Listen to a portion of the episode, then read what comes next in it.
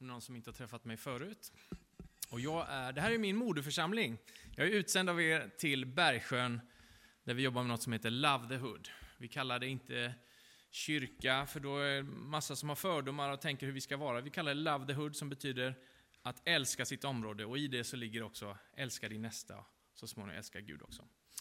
Och jag vill först ge en liten rapport vad som har hänt senaste tiden. Jag är ju så tacksam också att vi har att ni har gett förlängning. Tillsammans så har ni gett förlängning med kyrkan i Stockholm. Två år till, jätteroligt.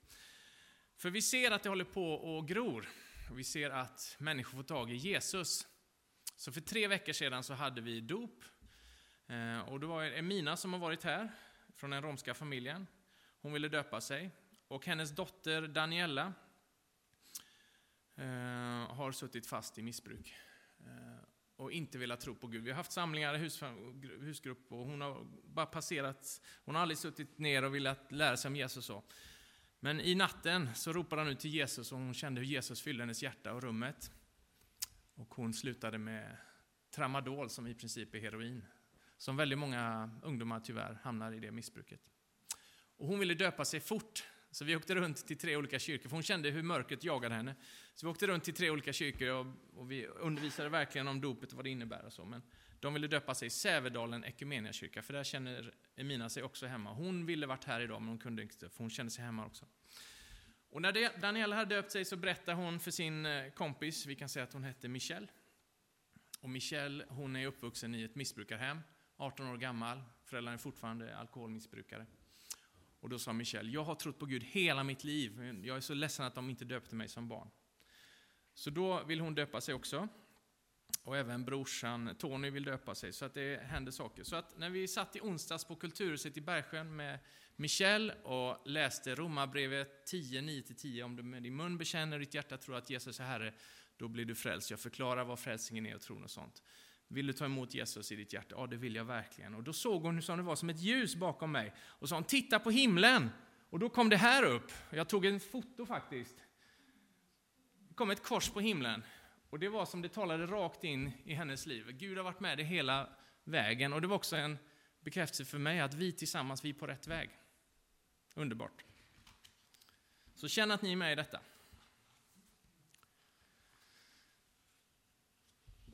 Nu ska jag predika. Och Herre, jag kan inte göra det här själv. Jag är ett eh, brustet kärl. Men jag tar mina udda talanger och gåvor och försöker så gott jag kan att predika. Sen får du fylla i heligande så att det här blir på rätt sätt och att det blir från dig. Blås liv i mina ord här. Jag tackar för den underbara församlingen. Tackar för att vi får tillsammans fira gudstjänst i Jesu namn. Och dagens tema är ju kampen mot ondskan. Och idag tänkte jag hålla två predikningar över ämnet. En kort och en lite längre. Två för en, häng med. Den korta låter så här. Gud är god och har all makt. Och han tillåter ondskan i världen ytterligare en liten tid för att vi frivilligt ska välja det goda. Kampen mellan ont och gott finns genom hela Bibeln och runt omkring oss, men också inom oss. Men tack och lov har Jesus Kristus genom sin död och uppståndelse besegrat döden och Satans mörker. Och nu är du och jag välkomna att ta emot och tro på Jesus och vandra i hans ljus. Då vinner vi över mörkret i Jesu namn. Amen. Är det någon med er som tror på detta? Kan få höra ett amen? amen. Härligt! Och det är så att eh, om du skulle somna i bänken eller Jesus kommer tillbaka mitt under min predikan så vet du hur den här predikan kommer se ut ungefär och hur den slutar. Och det är ju så i den kristna tron och Bibeln, vi behöver ingen spoiler alert. Om det är någon som har sett en film för de andra så ska de inte berätta slutet. Men vi vet ju hur det här slutar. Och det är vårt hopp att Jesus har vunnit över mörkret och det jag vill förmedla idag. Så nu till min lite längre predikan, där jag ska fördjupa mig i ämnet och bibeltexterna. I en av dagens texter från kyrkåret i Första Kungaboken 18 kan vi läsa om Elias kamp mot ondskan profeten Elia verkar ha haft en enormt stark tro och högt självförtroende som Guds profet. Med ett så stort mandat att han i Herrens namn kunde väcka döda till liv och till och med kunde hindra regnet under tre år över en plats. Han hade direktkontakt med Gud, eller Herrens ord som det står. som kom till honom, vilket jag menar troligen är Jesus själv. I alla fall om man läser Lukas 24, Emmausvandrarna. Jesus säger att han finns med genom hela Gamla Testamentet. För Elia var kampen mot ondskan inte bara något inombords eller i en andlig sfär långt borta, utan kampen var högst fysisk, i fysisk form av drottningen Isabel som ville döda alla profeter som trodde på Israels Gud. Ungefär som pastorer och kristna har utrotats eller har fått gå under jorden i Nordkorea som en gång var öppet för evangeliet om Jesus innan det extrema kommuniststyret infördes 1948. Elia vet att han är efterlyst för att dödas av kungen Ahab. Men han söker likväl upp kungen i egen hög person för att varna honom att sluta följa de falska Baalsprofeterna. Det som Bibeln kallar för avgudar. Vilket enormt mod av Elia, eller hur? Det är som om du och jag skulle dyka upp hemma hos Kim Jong-Un och säga till honom rakt i ansiktet, nu får du sluta med kommunism och nu får du börja bygga kyrkor. På den nivån är det. Elia gör som hans föregångare, ledaren Josua, som sa till folket att de måste välja vilken Gud de ska följa och tillbe. Som Guds folk kan det inte blanda. Så Elia utmanar ensam på duell på berget Karmel mellan hans gud Javé och avguden Baal som representeras av 450 Baals profeter. Så här står det i texten. Kapitel 18 och 21. Elia trädde fram för allt folket och sa Hur länge ska ni halta på båda sidor? Om det är Herren som är Gud, så följ honom. Men om det är Baal, så ja, följ honom då. Men folket svarade honom inte med ett ord. Då sa Elia till folket, jag är ensam kvar som Herrens profet och Baals profeter är 450 man. Ge oss två tjurar och låt dem välja ut åt sig den ena tjuren och stycka den och lägga den på veden utan att tända eld. Sedan ska jag göra i ordning den andra tjuren och lägga den på veden utan att tända eld. Därefter kan ni åkalla er Guds namn, men jag skall åkalla Herrens namn, den Gud som svarar med eld, han som är Gud. Allt folket svarade, ditt förslag är bra. Elias som kunde Tora, alltså Moseböckerna, förbereder slaktoffer inför Gud så som de levitiska prästerna fick instruktioner att göra i tredje Mosebok för att Guds kraft och härlighet skulle uppenbara sig och manifesteras. Sen står det så här i vers 26. De åkallade Baals namn från morgonen ända till middagen och ropade Baal, svara oss! Men inte ett ljud hördes och ingen svarade och hela tiden dansade omkring altaret som man hade byggt. När det blev middag retades Elia med dem och sa Ropa högre, visst är han en gud, men han kanske sitter försjunken i tankar eller så är han upptagen eller på kanske charterresa. Kanske sover han. Men då ska han väl vakna. Då ropade ännu högre och ristade sig som det brukade med svärd och spjut så att blodet rann på dem. När det blev eftermiddag profeterade det extatiskt ända tills det var tid för matoffret. Men inte ett ljud hördes. Ingen svarade och ingen tycktes heller bry sig om dem. Hör ni här hur ironisk Elia är i texten? Han driver och raljerar med dem. Här finns ingen religionsdialog med studieperma från census eller synkretism där var och en blir salig på sin tro, där vi sjunger We shall overcome tillsammans. Där man sen blandar fritt från religionerna som i en tårtbuffé. Vi svenskar vi söker gärna konsensus och är ovana vid detta. Där alla helst ska tycka samma.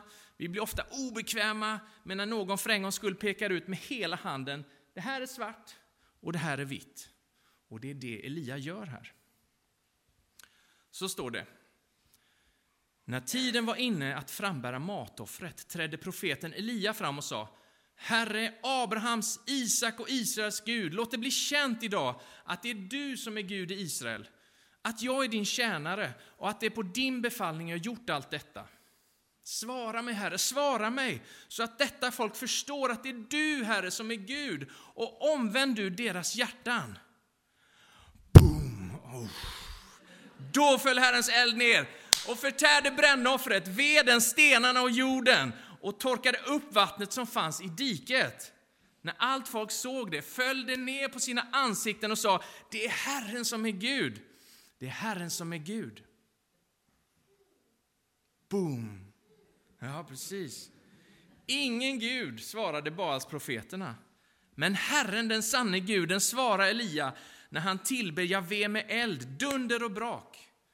Trots att Elia dränkt in sin ved och det altare han byggt med enorma mängder vatten. Utmattade ger Baalsprofeterna då upp och inser vem som är den sanna guden. I den andra texten i kyrkåret, det är från evangelierna, det är Markus 9 och 14, där är det Jesus som är huvudpersonen. Det står så här. När de kom till de andra lärjungarna såg de mycket folk omkring dem och skriftlärda som diskuterade med dem. Så snart allt folket fick se Jesus blev de förundrade och skyndade fram och hälsade på honom. Han frågade, vad är det ni diskuterar? En i folkskaran svarade honom, Mästare, jag har kommit till dig med min son som har en stum ande. Var den än får tag i honom slår den omkull honom och han tuggar fradga och gnisslar tänder och blir stel. Jag bad dina lärjungar driva ut den, men de kunde inte. Jesus svarade dem. Detta släkte som inte vill tro, hur länge ska jag vara hos er? Hur länge ska jag stå ut med er? Hämta honom till mig. Och det kom med honom till Jesus.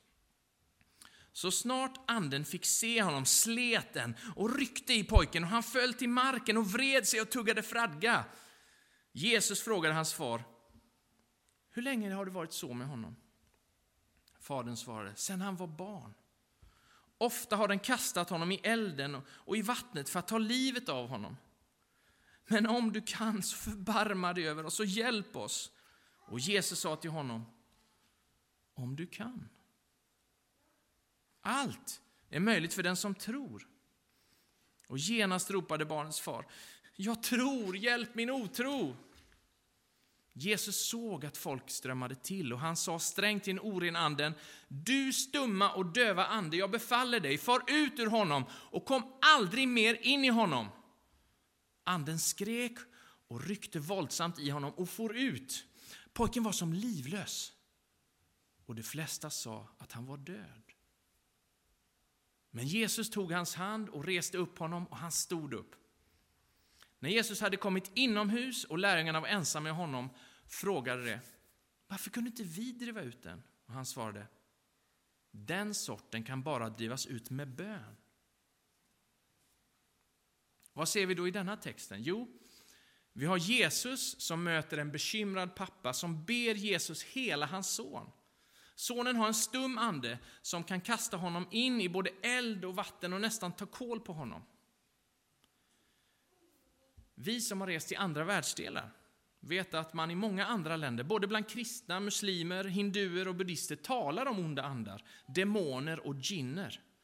Och folk där vet att onda andar är en del av verkligheten. Då många familjer har blivit utsatta för kanske förbannelser och konkret drabbats av detta. Det är bara i den västliga kulturen som folk verkar förneka denna andliga verklighet.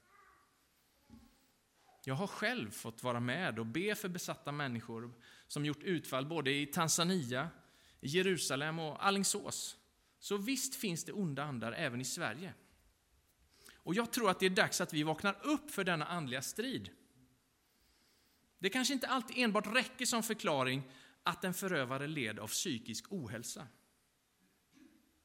Räcker det verkligen som heltäckande förklaring till att en 35-åring sticker kniven i en oskyldig 10-årig flicka häromdagen i Brunnsparken i Göteborg? Jag tror inte det. Det är något annat som trycker på också. För jag säger nu inte att det inte finns epilepsi, depression och psykisk obalans som enbart kan vara medicinsk och som går att behandla med goda forskningsresultat. Men vi behöver vara medvetna om att det idag går omkring människor, även i Sverige, som i sina handlingar är bakbundna och styrda av Satan och hans hantlangare. Detta bekräftar även min vän som jobbar som fängelsepastor. Hur det finns vissa där inne som liksom hör demonerna tala till dem att de ska göra fruktansvärda dåd. Jesus liksom suckar över att de inte redan har drivit ut demonen ur pojken. Han säger, detta släkte som inte vill tro, hur länge ska jag vara hos er? Hur länge ska jag stå ut med er? Och Jesus driver ut demonen och säger, allt är möjligt för den som tror. Och pappan liksom skäms och är föredömligt uppriktig och erkänner att han vill tro, men sitter fast i otro. Och det är alltid en bra början. Att om vi fastnar i tvivlet eller i otro i livets kamp, att vi då säger det inför Gud och ber honom om hjälp. Det älskar han, för han är en god far som vill ge oss goda gåvor och trons gåva. Han vill hjälpa oss. Lärjungarna frågar varför de inte kunde driva ut den onda anden då. Och Jesus svarar att den typen enbart kan drivas ut med bön.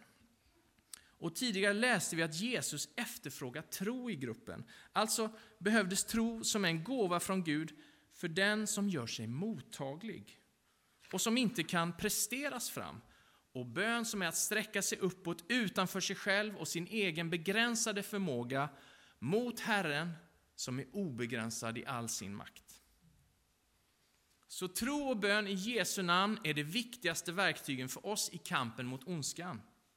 Så var det även för Elia. Och han visade sin tro när han byggde altaret och han bad till Gud om ett konkret tecken. Sen är kampen mot det onda en livslång kamp där vi i vandringen med Jesus steg för steg kommer lära oss hur vi bekämpar mörkret. Och vi behöver inte heller kämpa i blindo. För vi har en fantastisk instruktionsbok, Andens svärd, Bibeln, som hjälper oss. Och vi går ju till kyrkan för att påminna oss, för vi glömmer av hela tiden. Men i Guds ord i Bibeln kan vi ju lära och läsa oss följande.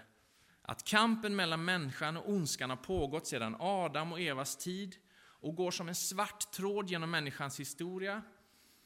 Där kan vi se hur andra människor kämpat före oss. Vi kan se att kampen ytterst är mellan gott och ont och att människan ofta förväxlar det onda med det goda. Där den svåraste urskiljningen främst inte är mellan rätt och fel utan mellan rätt och nästan rätt.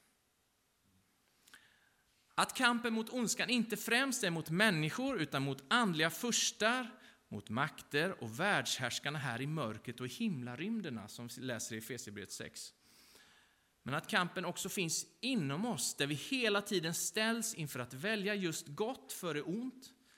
Det som Bibeln kallar köttet, som är all egoism i oss, som kämpar mot Guds vilja.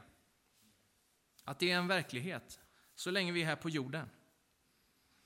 Vi kan läsa om att Guds och därmed vår främsta fiende är Satan som vill stjäla, slakta och förgöra. Det är, det är vår huvudfiende att han till och med kan klä ut sig till ljusets ängel och bedra många.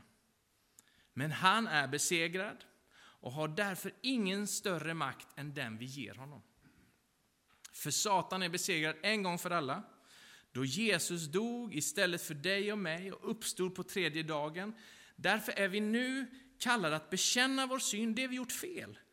Be Gud och varandra om förlåtelse och följa och tro på Jesus men också döpa oss i Faderns, Sonens och den helige Andes namn.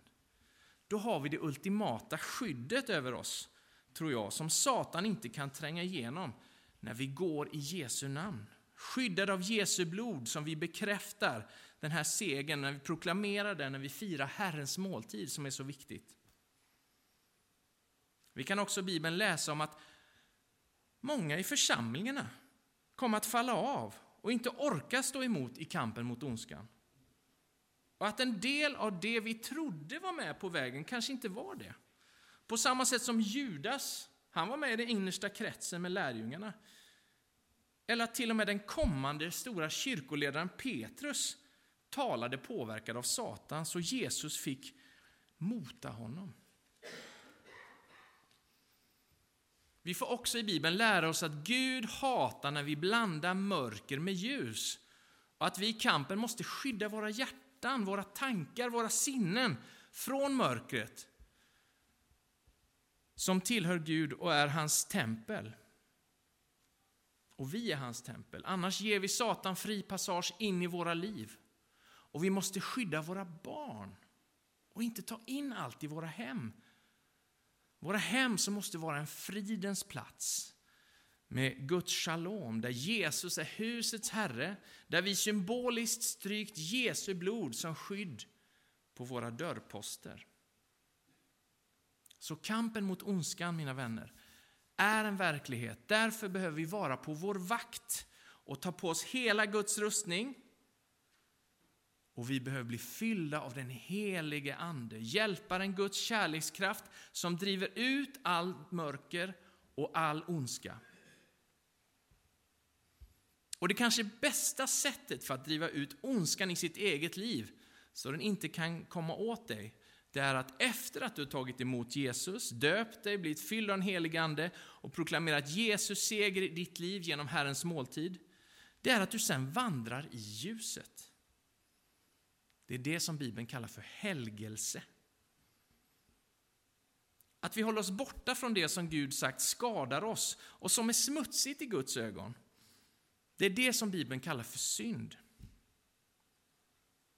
Låt oss bli några av de 7000 eller hur många det är i Västra Götaland som Gud har satt undan som vägrar att böja sig för Baal, eller hur? Som inte blandar avguden Gaia, Vishnu eller Buddha med Jesus. Och kom ihåg att du inte är ensam i din kamp. Eller om din kamp. För alla är vi syndare som på olika sätt kämpar med saker som kanske inte syns på utsidan. Men Gud vet redan och har sett allt. Allt vi skäms för, allt vi ångrar. Och han vill sätta dig fri idag. I Johannes evangeliet kapitel 8 står det Var och en som ägnar sig åt synd är syndens slav. Slaven är inte kvar i huset för alltid, men sonen, alltså Jesus, är kvar för alltid. Om nu sonen gör er fria, blir ni verkligen fria. Några av mina favoritkategorier av klipp på nätet och Youtube. Det är ofta när djur eller människor i nöd blir befriade eller räddade på olika sätt. Det är så vackert och det påminner om hur Gud räddar oss, eller hur? Och till dig som försökt kämpa mot mörkret och ondskan på egen hand och varit nära att ge upp. Idag är räddningens dag, idag är frälsningens dag. Jesus vill ta bort snaran runt din hals eller kättingen runt ditt ben. Han vill läka ditt öppna sår i själen. Jesus vill befria dig från kanske tvångstankar, depression eller psykisk ohälsa. Jesus vill binda de andemakter som försöker splittra din familj och dina relationer. Och han vill binda de andemakter och inre röster som kanske försöker få dig att känna dig kass.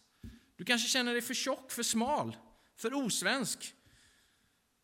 Du kan känna dig misslyckad, inte tillräckligt snygg, ful, inte värd att älskas, självömkan. Och jag tror Jesus vill befria dig från sjukdom, för han är densamme igår, idag, i all evighet. Hur vet du vad? Jesus kan göra detta. Han kan sätta dig fri, för han är Gud som säger se jag gör allting nytt. Och hans är makten och härligheten